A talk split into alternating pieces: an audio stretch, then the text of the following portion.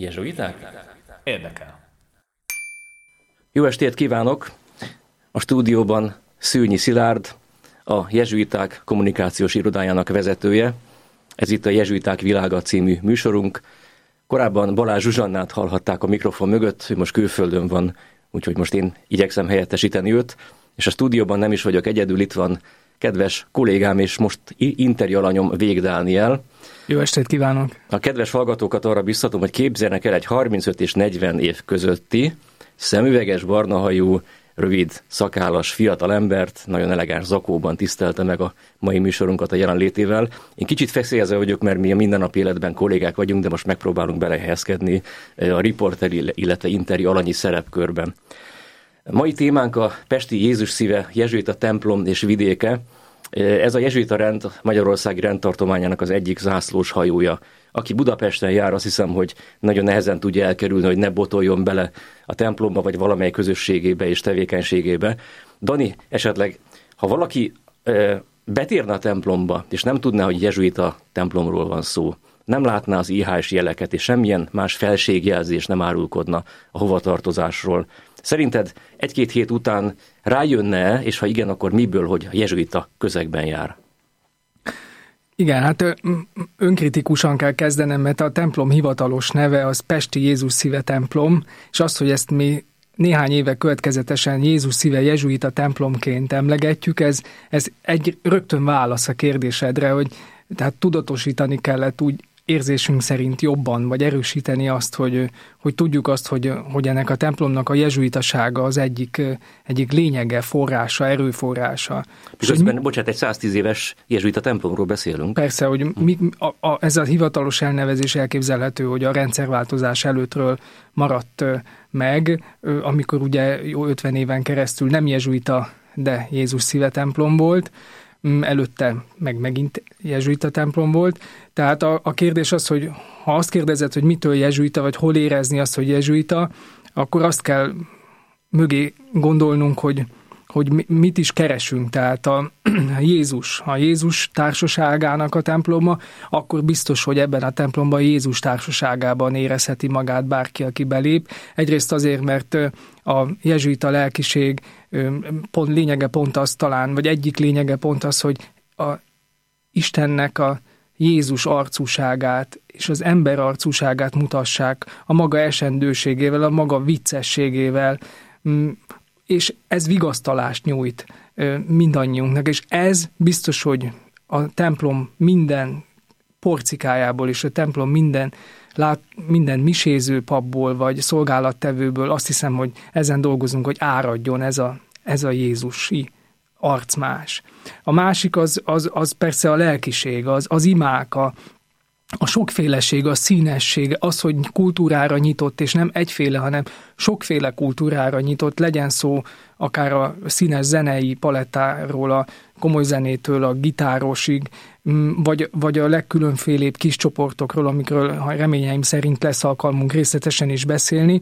Ezt, ezt nehéz ezt a színességet vagy sokszínűséget megragadni, de az is biztos, vagy abban is biztos vagyok, hogy aki bejön és két hetet vagy két alkalmat, vagy két hónapot itt tölt, megérzi ezt, hogy, hogy nem egy, hanem sok, és ebbe a sokba sok minden belefér, és sokféle ember befér. A templom kicsike, úgyhogy összességében kevés ember ér föl, de ez az akol meleg, ezt Horváth Árpád templomigazgató atya szokta mondani ezt a szót, ez, a, ez, ez jó érzés, ide jó bejönni, most persze télen hideg van, de, de akkor is.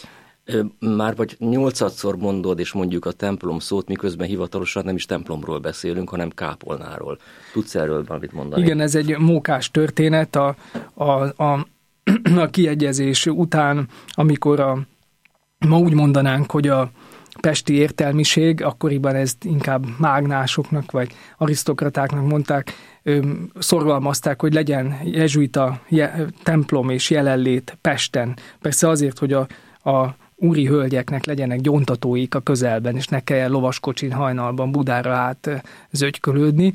Szóval amikor ezt szorgalmazták, akkor a városvezetés korán sem volt olyan kegyes mint aztán a későbbi száz évben bármikor, és nem engedélyezték volna, hogy jezsuita templom létesüljön, épüljön Pesten, és ezt a szabályozást az akkor is már fondorlatos és agyafúrt elődeink úgy játszották ki, hogy hivatalosan az építési szabályzatban meghatározottnál egy méterrel rövidebb építményt terveztettek, amely így kápolna besorolást kapott hivatalosan, és így Magyarország, de legalábbis a főváros legnagyobb kápolnája a Jézus Szíve templom, és ezt bizony minden nap érezzük, ha nem is minden hétköznap, de a vasárnapokon egészen biztosan egyszerűen kicsi az épület, de a korabeli fotókon is látszik, hogy a Szentélyrácsnál, sőt a Szentélyrácson belül is ö, tömörültek a fekete lódenkabátos urak. Hát ö, e, ez arra enged következtetni, hogy, hogy az első pillanattól kezdve kicsi ez a templom. Ilyen értelemben tényleg kápolna.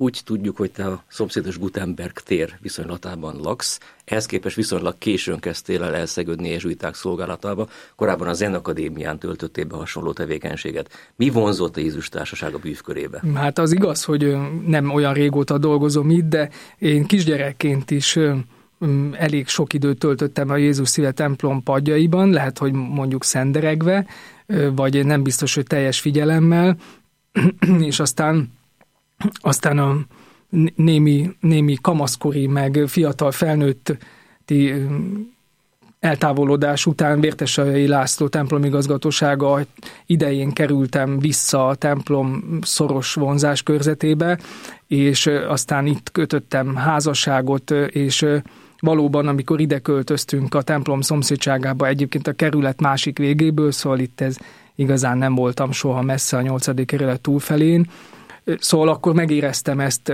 hogy tényleg a egy utcára vagy egy sarokra lakni a templomtól, az valami olyan, olyan ősi összetartozást vagy odatartozást jelent, mint ahogy képzelem, hogy évszázadokkal ezelőtt a falu templomához a falu népe ment. Most a dolog mókásbensága az adja, hogy a gyerekeket messzebb viszem, úgyhogy általában a Gutenberg térről a Mária utcába egy jó néhány metró megállónyi kerülővel szoktam visszaérni, de ez pont elég arra, hogy fejben is odaérjek. Akkor olyan nem fordult meg elő, hogy mondjuk hálóköntösben, papucsban átszaladtál este gyorsan valamit még elintézni az irodába? Én mm, a, csak azért, mert nincs hálóköntösöm, de egyébként természetesen szinte minden héten előfordul, hogy valamiért át kell rohanni.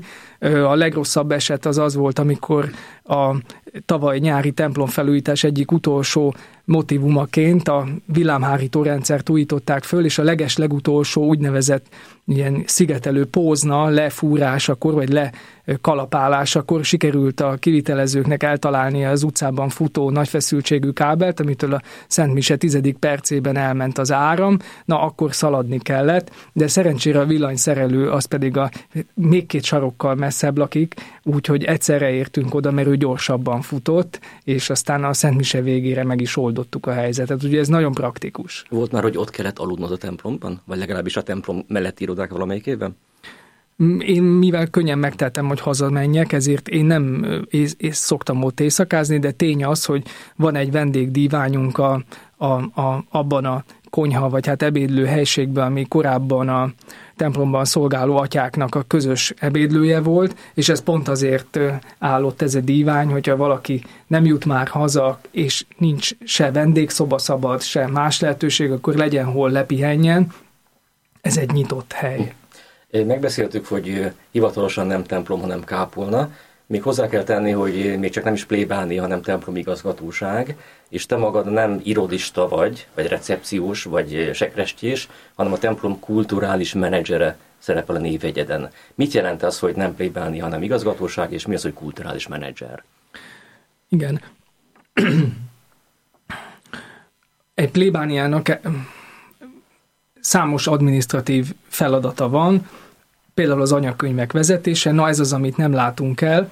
Ebből is látszik, hogy viszonylag ö, könnyebb a helyzetünk, hiszen, hiszen nem a templom munkatársainak nem elsősorban adminisztrációval kell foglalkoznia, mi ezt inkább szolgálattevőknek hívjuk, és ez valóban egy szolgálat, egy, egy ilyen értelemben ignáci szolgálat. Hagy tegyek itt egy zárójelet, hogy a, hogy a Szent Ignáci gondolkodásban ezt a társak a küldetésben ezzel a, ezzel a körülírással utalunk azokra, akik a jezsuiták munkáját segítik. Én azt gondolom, hogy mi a legyünk sekrescsés irodavezető vagy menedzser, a, valójában ez kellene legyen a névjegykártyánkra írva, hogy társak a küldetésben. Legalábbis én így tartom ezt.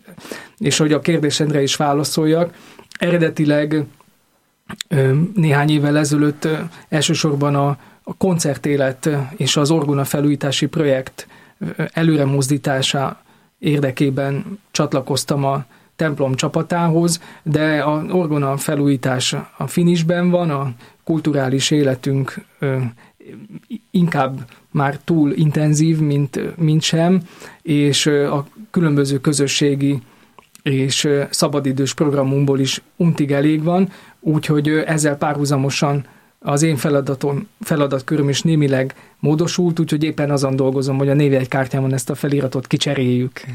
Az elmúlt év rengeteg változást hozott a templom életében, erről már rejtettél szót, és a későbbiekben is majd taglalni fogjuk. Az egyik nagy visszhangot kiváltó újdonság egy bankkártyás érintő persely volt. Többen értetlenkedtek, hogy miért kell egyáltalán hagyományos pénzsürgetős persely mellett, vagy helyett egy ilyen úri huncutságot, vagy a modern világnak a vívmányát behozni. Azóta megnyugodtak-e a kedények, és mik a tapasztalatok ezzel kapcsolatban? Igen, ez egy tipikusan olyan projekt, amit, amit valóban lehet menedzselni, vagy kellett is menedzselni, és azt gondolom, hogy ez is egy olyan motivum, ami a templom jezsuitaságáról árulkodik. Egyrészt azért, mert nagyon ignáci. Abban az értelemben, hogy Ignác a nem tudom, hogy korábban egyedülálló vagy módon vagy sem, de megtiltotta azt, hogy a jezsuita templomokban a Szent Mise közben persejezzenek. Ez ugye máig is széles körben bevett szokás, na ilyen nincs a Mária utcában.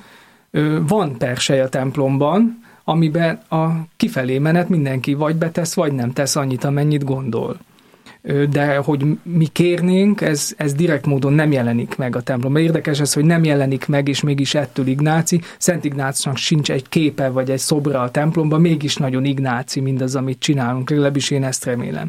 Persejhez visszatérve. A templomunkban nagyon sok fiatal felnőtt jár, és ez a 10 20-30-as, 40-es generáció nem hord magánál készpénzt. Ezt ezt ők maguk is megosztották velünk több alkalommal, és hát én magamon is tapasztalom, hogy csak akkor van nálam készpénz, a muszáj, így nehéz dobni. És manapság, amikor mindenhol a McDonald's-tól kezdve a sarki újságosig lehet kártyával fizetni, meg, meglepő, hogy, hogy miért pont egy templomban nem lehet.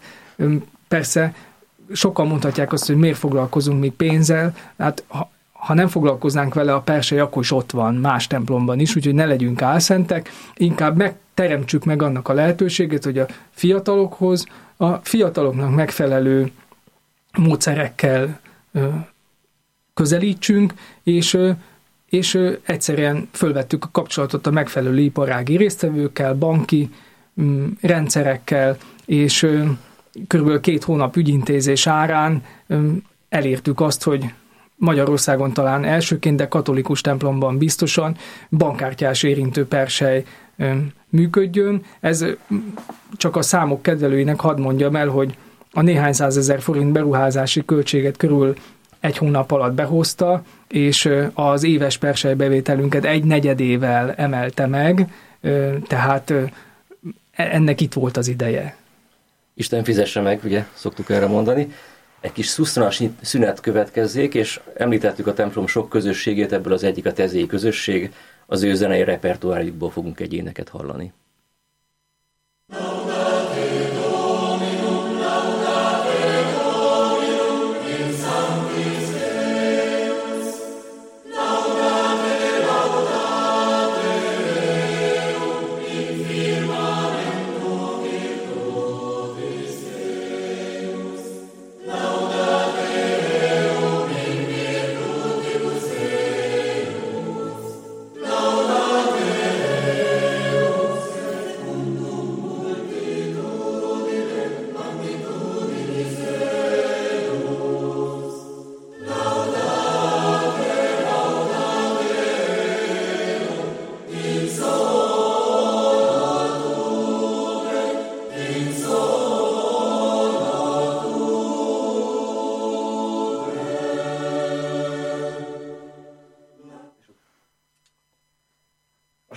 Továbbra is a Jézus szíve templom és vidéke a téma. Szőnyi Szilárd, a Jezsuita Rend kommunikációs vezetője, illetve Vég Dániel kollégám, a templom kulturális menedzsere.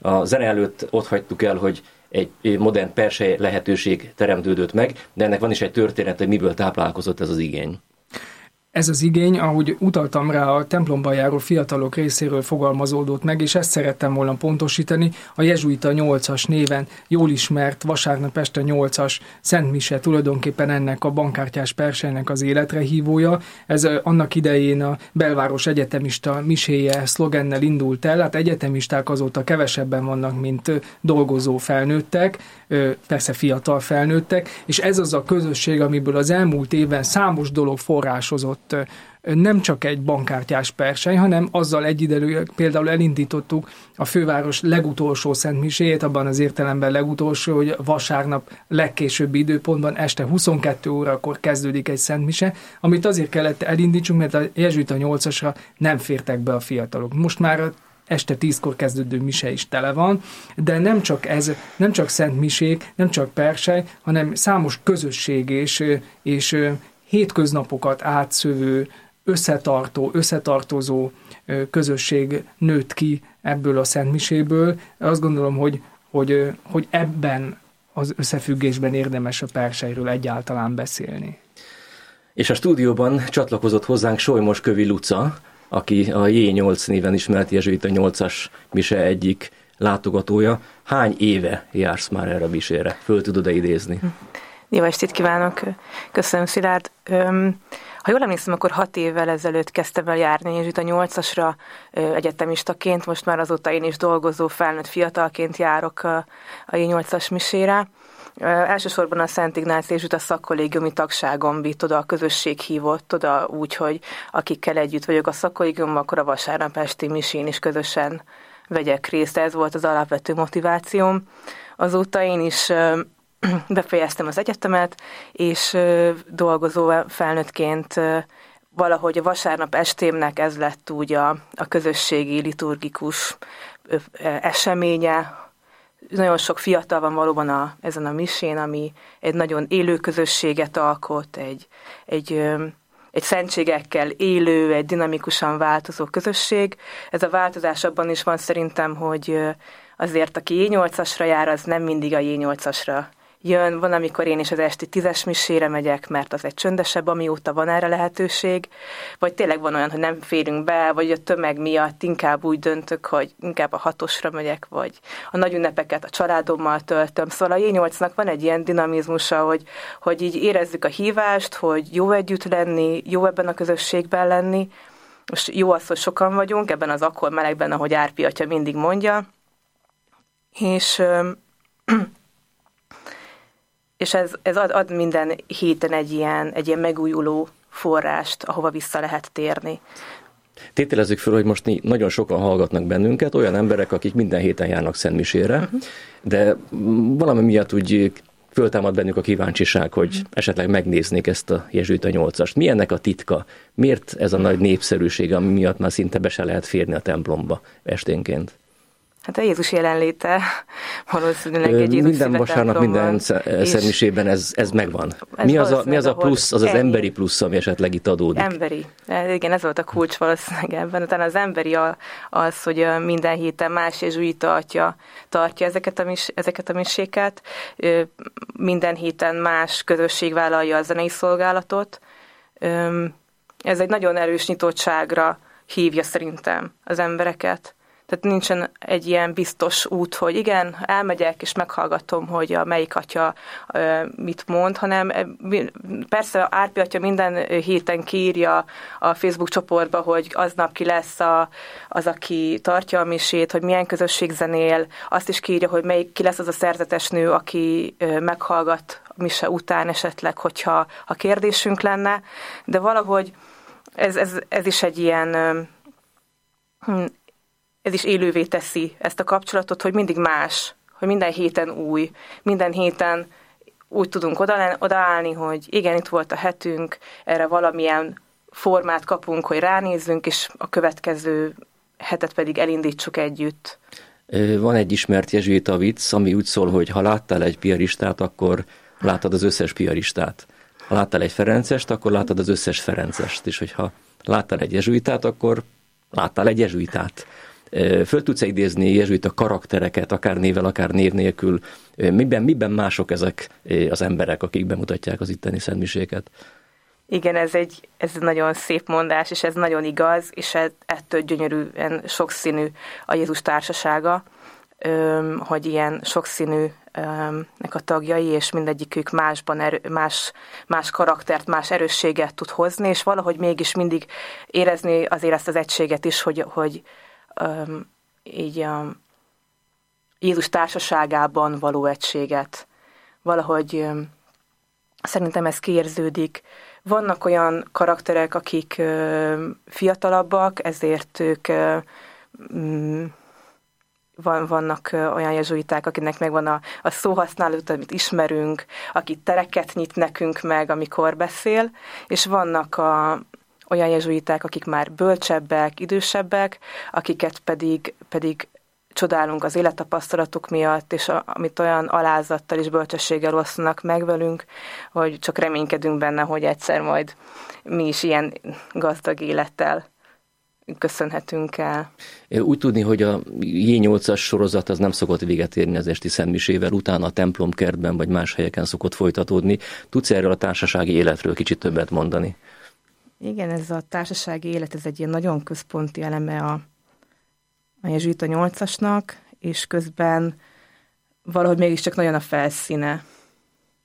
Tehát, mm, vagy már megszoktam, hogy vasárnap egy olyan misén veszek részt, amit végigállok, és a végén azért kerítek rá egy tíz percet, hogy így csöndben még így ott maradhassak valahol a padok között, és ezzel mások is, ahogy láttam, így vannak, és valahogy öm, az is része talán, hogy, öm, hogy utána tényleg egymáshoz is oda, oda megyünk a kertben, és, és beszélgetünk, és van erre teremtve lehetőség, hogy a templom kertbe összejöjjünk, mégis nekem azok a kapcsolatok maradnak meg leginkább, akiket a hétköznap is látok a miséken. Tehát, hogy ők, az ő arcuk jobban megmarad bennem, hogy, és így kiválik mindig a tömegből is, mert a tömeg az mindig változik, ami, ami, akik részt vesznek, mindig másnak aktuális jezsuita nyolcasra járni, szerintem, akik keresnek valamit, így, így az Isten kapcsolatukban, a spiritualitásban, vagy az emberi kapcsolataikban, de hogy nekem sokat számít ezekben a találkozásokban, hogy kik azok, akikkel hétköznap is találkozhatok a templomban. A találkozás a kulcs szó, hiszen Jézussal találkozunk természetesen a templomban és a Szent Misében, de egymással is találkozunk, és erre olyannyira rájátszottunk az elmúlt néhány évben Árpi Atya vezetésével, hogy a, a Jezsuita 8-as közösségét e, egy hét, hétköznapon is összeterelő programot indítottunk el néhány évvel ezelőtt, amelynek épp ez lett a, a úgy márka neve, vagy hívószava, hogy találkozzunk hétről hétre. És ez egy olyan találkozás, amikor nem a Szent Mise kulisszái között, hanem az altemplomban kis csoportos vagy, vagy vezetett beszélgetések formájában hívjuk össze nagyjából ugyanazt a korosztályt, ugyanazokat a arcokat, akik így nem csak arccal az oltár felé, hanem arccal egymás felé is beszélhetnek a hitükről. Ez elsősorban megosztásról, beszélgetésről szól, és igen, ezeknek az a találkozásoknak az is része, hogy legyen egy kötetlen, de mégis a keretek között zajló levezetés, ami olyan értelemben is keretek között zajlik, hogy a templom falai között csak éppen nem belül, hanem kívül, hiszen a templom mellett van egy csöpnyi templomkert, ami olyan, mint egy oázis itt a Palota negyedben, és ebben a csöpnyi kertben télen forró, nyáron pedig hideg itallal marasztaljuk még további találkozásra és beszélgetésre a fiatalokat. Azt gondolom, hogy ez is lehet egy olyan vonzerő, vagy egy olyan hozzáadott különlegesség, amitől, amitől amitől jezsuita ez a templom. Kis szünet következik. Említettük, hogy sok közösség működik a templomban és környékén. A fiatalok zenei világába kapunk most egy kis bepillantást a következő zeneszámmal.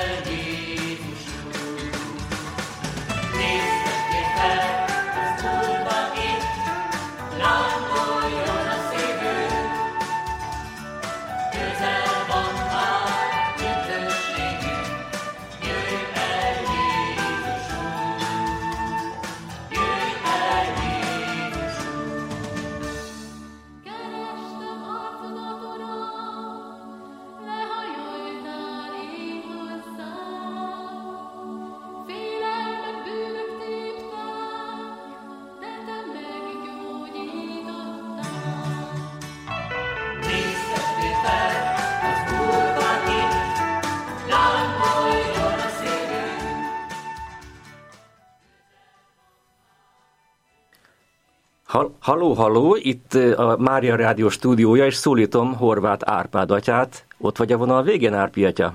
Igen, igen, jó estét kívánok, dicsőtesek Jézus Krisztus. Mindörökké ámmel, mondom itt Végdani igen. kollégáddal egyetemben, illetve Solymos Kövi Luca is itt ül a stúdióban. Árpi atya, itt most már nagyjából fél órája beszélgetünk a általad igazgatott templom életéről, az összes zegét és zugát már bejártuk, fölidéztük a miséit, a közösségeit, és olyan sokszor emlegettük az Árpi atyát, hogy gondoltuk, hogy hát a műsor nem telhet a hogy téged legalább így telefonon belekapcsolnánk.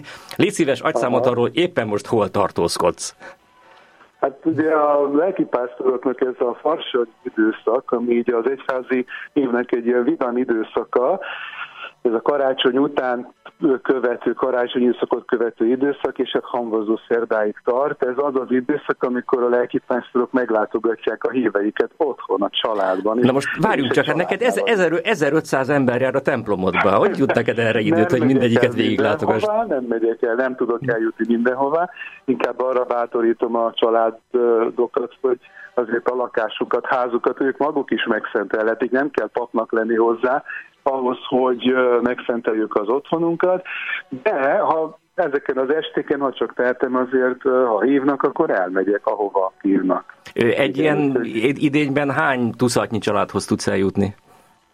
Hát úgy az ötvenhez közelít, nem csak családok, egyetemisták is, tehát lakóközösségek hívnak, egyetemisták. Hát így elkezdtem már így vízkeresztkor, január 6, és akkor úgy nagyjából hamvazó szérdeik, tehát van, hogy naponta több helyre is megyek, és van olyan nap, amikor nekem is szabad napom van, nyilván nem megyek, igen. Akkor ez, ha jól értem, ez 50 darab vacsorát is jelent.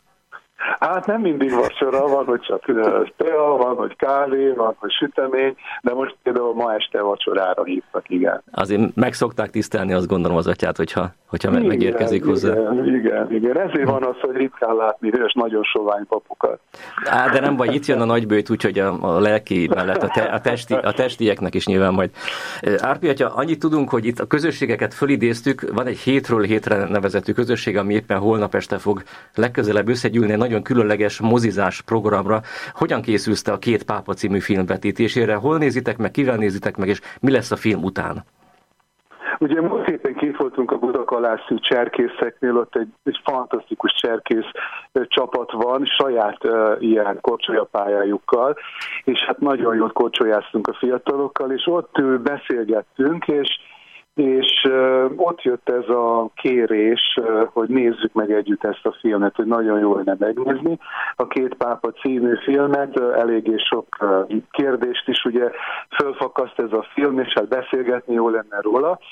És hát így jött az ötlet, hogy akkor próbáljuk meg. A történethez hozzátartozik, hogy a múlt héten a párbeszédháza szervezésében volt már egy, egy vetítés, egy 400 fős moziteremben, utána beszélgetéssel, és telt ház volt, és sokan nem jutottak el erre. És úgyhogy most csütörtökön valóban az egyik ilyen művész moziban újra összejövünk, és utána Bélovics Gábor atyával, Torny Erika, Szákrökörnővérrel és Csabai Attila hát filmesztétával fogunk beszélgetni a vetítés után.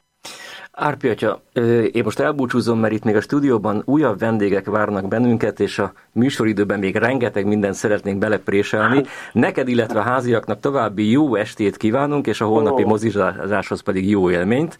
Köszönjük szépen, hogy rendelkezésünkre álltál. Köszönöm szépen a hívást, minden jót, jó éjszakát! Jó éjszakát, szervusz! A stúdióban folytatjuk a beszélgetést Vég Dániellel, a Jézus Szíve Jezsuita templom kulturális menedzserével, illetve Solymoskövi Lucával, a Jezsuita 8-as misének a lelkes látogatójával, és csatlakozott hozzánk egy újabb vendég, már négyen üljük körbe ezt a szép kerekasztalt, Skublics Gergelyt köszöntöm eh, körünkben, aki a templom egy újabb közösségének a képviselője, a Laudato Si néven ismert pápai enciklikáról nevezett teremtésvédelmi Közösség, munkacsoport? Mi a pontos elnevezés? Jó estét kívánok! A, alapvetően elsősorban most még csoportnak hívjuk magunkat. De ebből esetleg a mi közösség is formálódhat? Jól érzem esetleg a irányokat? Abszolút megvan rá a lehetőség, és nagyon bízunk benne, hogy szépen lassan egy igazi közösségé formálódunk. Mikor jött létre a csoportotok, és mi volt az a szikra, ami életre gyújtotta ezt a lángot, hogy így fogalmazzak? Um, én Kicsit később csatlakoztam a csoporthoz, de hogy az elmondások alapján ez egy uh, lelki gyakorlathoz köthető ennek az elindulása, konkrétan a Laudato Si-nek a, uh, tehát ezzel kapcsolatos lelki gyakorlatnak a um, tehát ez volt az elindítója ennek az egész közösségnek, csoportnak. Nagyon sokakat fog, foglalkoztat ez az enciklika, um, ez egy nagyon aktuális téma, és ö, nagyon jó dolog közösen keresztényként, katolikusként együtt gondolkozni erről az egész témáról. A te személyes életedben ez a környezetvédelmi, zöld, teremtésvédelmi tematika már korábban is bejött, és ha igen, akkor milyen úton, módon? Ö, hát én még 2010 környékén tanultam erről a Pázmány Péter Katolikus Egyetemen, volt egy órám Zlinszki Jánossal, és utána ez sokáig ö, elsősorban egy ilyen egyéni, személyes dolog volt, hol jobban előkerült az életemben, hol ö, kicsit visszasüllyedt, és hát most így az elmúlt egy-két évben volt ez, amikor újra egyre jobban előbukkant, a, elsősorban így a saját életmódomon próbálok változtatni, és az elmúlt időszakban így a klímaaktivizmus is előkerült.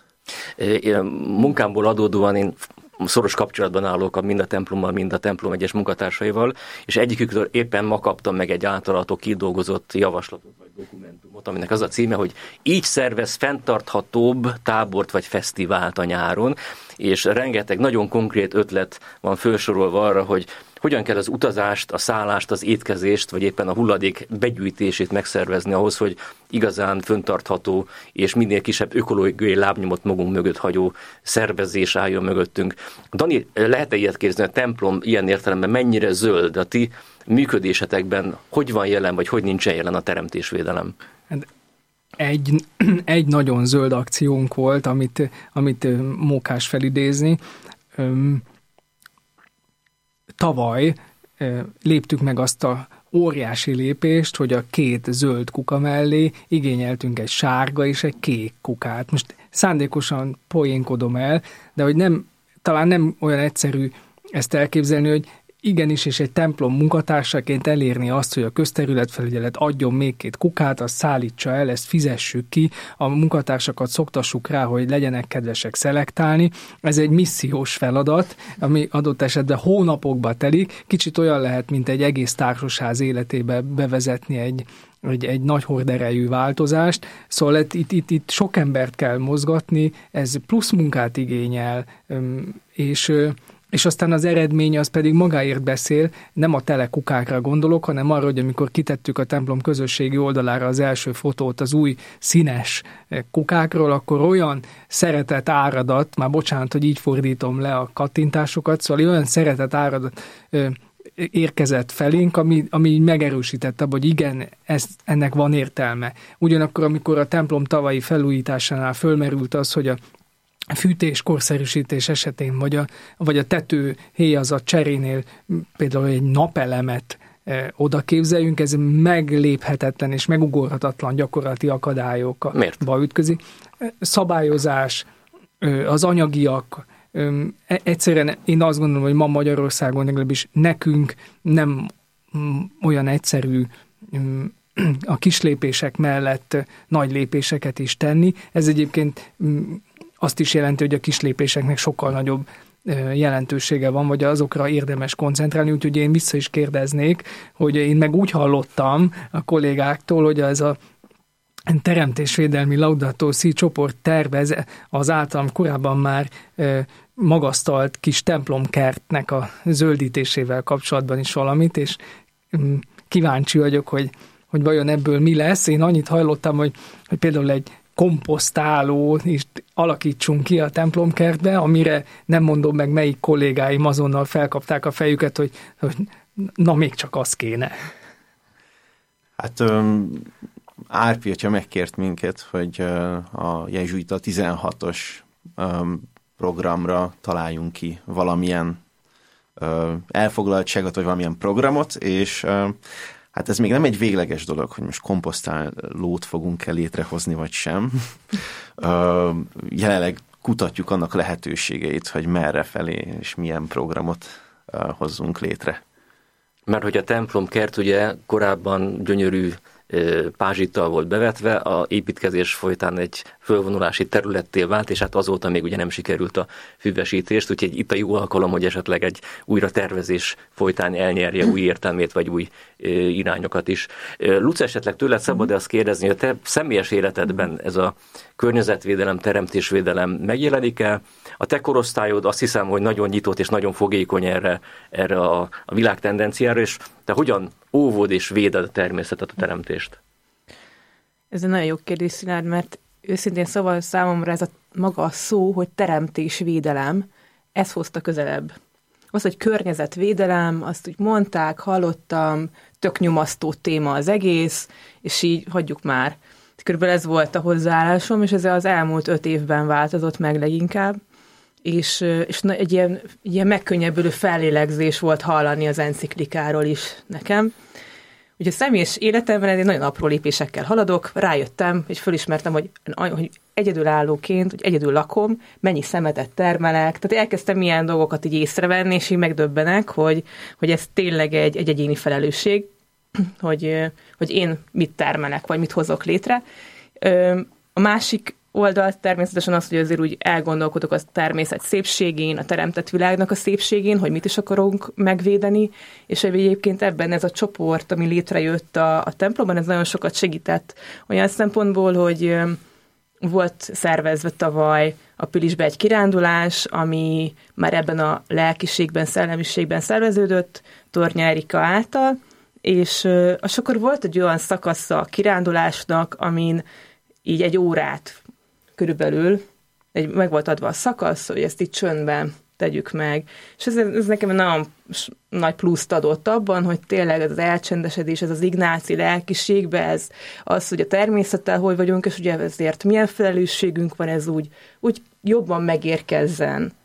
Úgyhogy ilyen szempontból van kap, kapcsol, kapcsolat így a, a csoport munkásságával, hogy tényleg ezt így, így lehetett bármikor, ha az ember kín van a természetben, egy kis lelkiséggel megfűszerezve a teremtésvédelmen elmélkedni. Gergő, biztos tapasztalod magad körül, hogy az, a, a, a zöld téma megosztja az embereket jelentős mértékben. Ugye Greta Thunberg személyét, hogyha idehozom, eh, két sarkos vélemény fogalmazódik meg a svéd eh, klímaaktivista lánya kapcsolatban. Ő a zöld messiás, ő fogja megmenteni a földet, amennyiben fölráz az emberiség lelkiismeretét. A másik eh, radikális nézőpont szerint pedig baloldali, liberális erők által fölbújtott báb, aki aki tönkre akarja tenni a jelenlegi emberiség boldogulását. Nem róla szeretnék így beszélni, de hogy, hogy a mindennapi életben, akár katolikus templomokban hívőkkel beszélgetve, hogyan látjátok, mennyire fogékonyak az emberek erre a témára, és hogy a két szélsőséges vélemény között hogyan lehet egy arányos arany középutat megtalálni?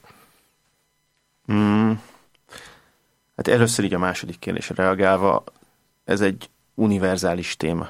Tehát, hogy ez mindenkit érint, mindenfajta hovatartozásától függetlenül, és ez, ezt így együtt kell lehetőleg összefogva közösen megoldanunk. Um, az, hogy ez most így katolikus keresztény berkekben hogyan alakul. Uh, én alapvetően most így a jezsuita um, közeget látom valamennyire. Az egyik ilyen része az ott, tehát a párbeszéd házában szerveződik például most az Áldott Légy programsorozat, ami egy teremtésvédelmi programsorozat, és ezen felül pedig akár ez a Laudato Si közösség is egy, egy ilyen irány, hogy kicsit gondolkozzunk arról, hogy ezt hogyan lehetne jól csinálni, hogyan tudnánk együtt valahogy ennek a szellemiségében gondolkozni, ránézni a teremtett világra. Ugye, ilyen, ha egészen konkrét kérdésekre lebontjuk ezt a nagy globális problémát, ugye itt azon szoktunk vitatkozni, hogy a széndiokszid kibocsátás, határértéke, hogy néz ki az autóknak, hogyan legyen beállítva a karburátora, dízel, nem dízel, atomerőmű, nem atomerőmű, de közben az ember olyanokat hall a hírekben, hogy mondjuk egy tengerjáró hajónak a üzemanyag fogyasztása, kibocsátása, emissziója százszor jobban szennyezi a tengerek környezetét, mint mondjuk Németország, nem tudom, összes autója. Tehát, hogy ugye, amit a Luce említett, hogy a kicsi, illetve a nagy megoldások között, hogy látod, hogy mennyire van értelme a még oly kis lépéseknek ebben a téren? szerintem a kis lépésekre is nagyon nagy szükség van, de ugyanígy egy felső szabályozásra is nagyon-nagyon nagy szükségünk van egyaránt. A, mindenki tegyen meg, amit meg tud tenni a saját maga szintjén, a saját a életében, és akkor az egy nagyon-nagyon nagy lépés lesz, így közösen együtt. A, ami nagyon fontos, vagy ami mondjuk a Laudato Si-ben megjelenik, hogy három, tehát van egy, az egyik bekezdésben van egy háromféle kapcsolatról szóló rész. Ez az Istennel való kapcsolat, az embertársainkkal való kapcsolat, és a természettel való kapcsolat. És, és ha ez a három megvan, akkor alapvetően már egy sokkal ö, közelebb kerülünk a teremtett világhoz, és így sokkal ö, akár a környezettel is kíméletesebben együtt jobban harmóniában tudunk élni. Az elmúlt percekben a hosszú távú jövőt próbáltuk fürkészni. Dani, most hozzád fordulok zárásként. Ha a következő egy évre tekintesz a templomban, mik azok a hangsúlyok, amik mondjuk említést érdemelnének a te nézőpontodból? A teremtésvédelem szempontjából a izzók, ledesre vagy energiatakarékosra cserélés, ez egy templom esetében biztosan, hogy óriási fogyasztás csökkentést tud na eredményezni, akkor, hogyha nem egy másik óriási nagy fogyasztót kapcsolnánk be, ami esetünkben az Orgona, ami egy évig hallgatott, és most az Eris Orgona Kft. műhelyében tavaly decemberben elkészült, illetve most már a templomban az utolsó simítások zajlanak rajta. Ez az évünk a tavalyi az építkezésről, idei a avatásokról és szentelésekről fog szólni. Megújítjuk az orgonánkat, követően megújulnak a harangjaink is, és reméljük, hogy ezzel tulajdonképpen, hogyha az épített környezetünket megújítottuk, akkor a lelkünk most már biztos, hogy megújul. Köszönjük szépen a beszélgetést, és búcsúzóul a templom 50 éves Muzika Nostra kórusának egy felvételét hallgatjuk meg. Hallgatóknak jó éjszakát kívánunk, viszont hallásra!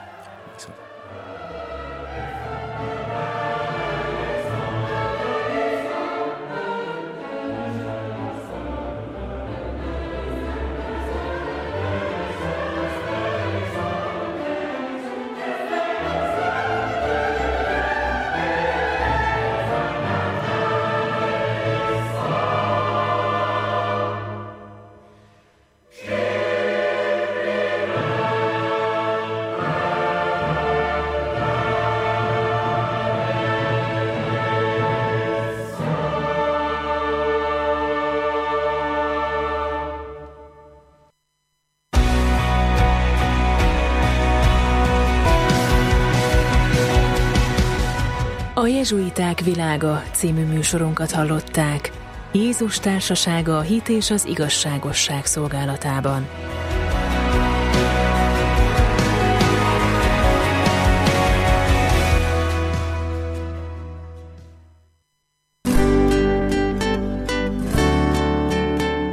Mária Rádió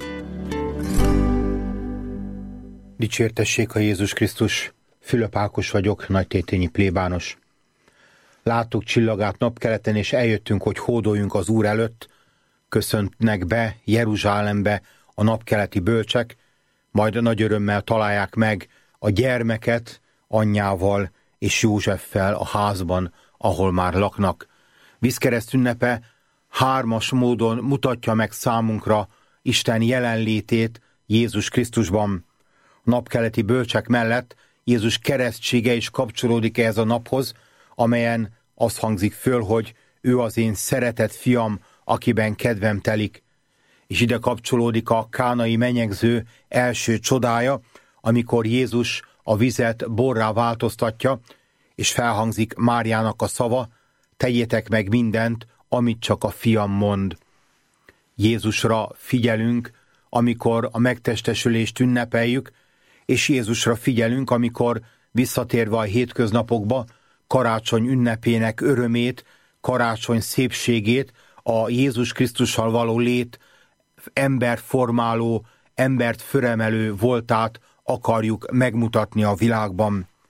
A Mári Rádióban követjük a liturgia eseményeit, a Mári Rádióban követjük az egyházi év eseményeit, és szeretnénk újra és újra tanúságot tenni Jézus Krisztusról, a megtestesült igéről, Jézus Krisztusról, aki értünk szenvedett és meghalt, aki értünk föltámadt, és elvezet bennünket az örök élet országába.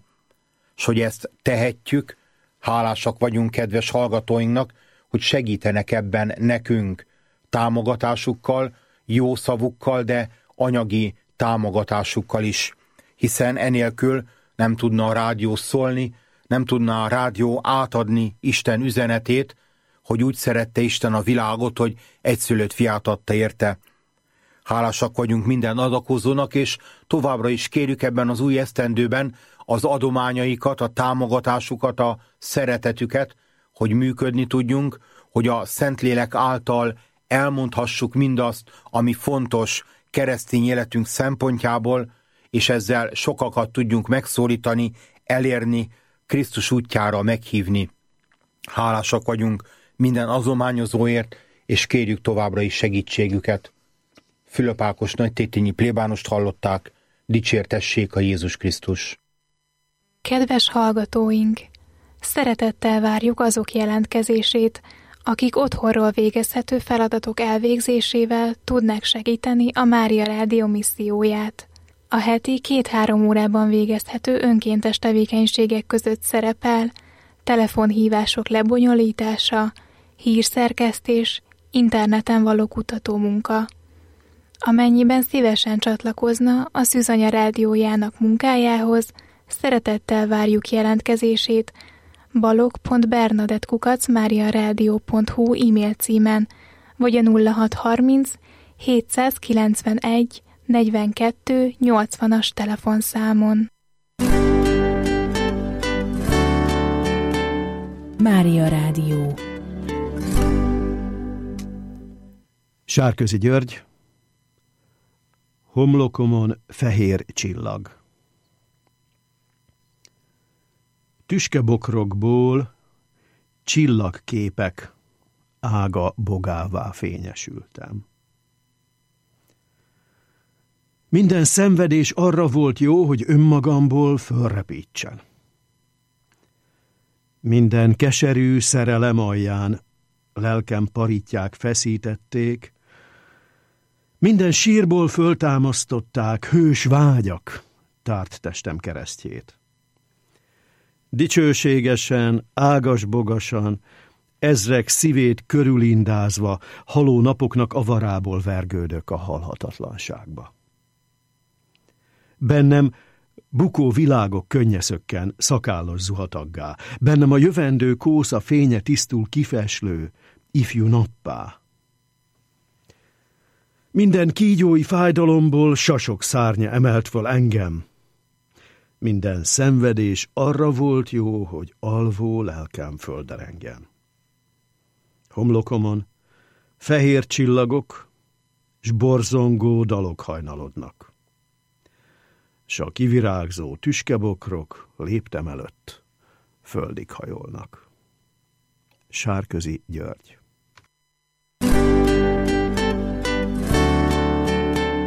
Mária Rádió.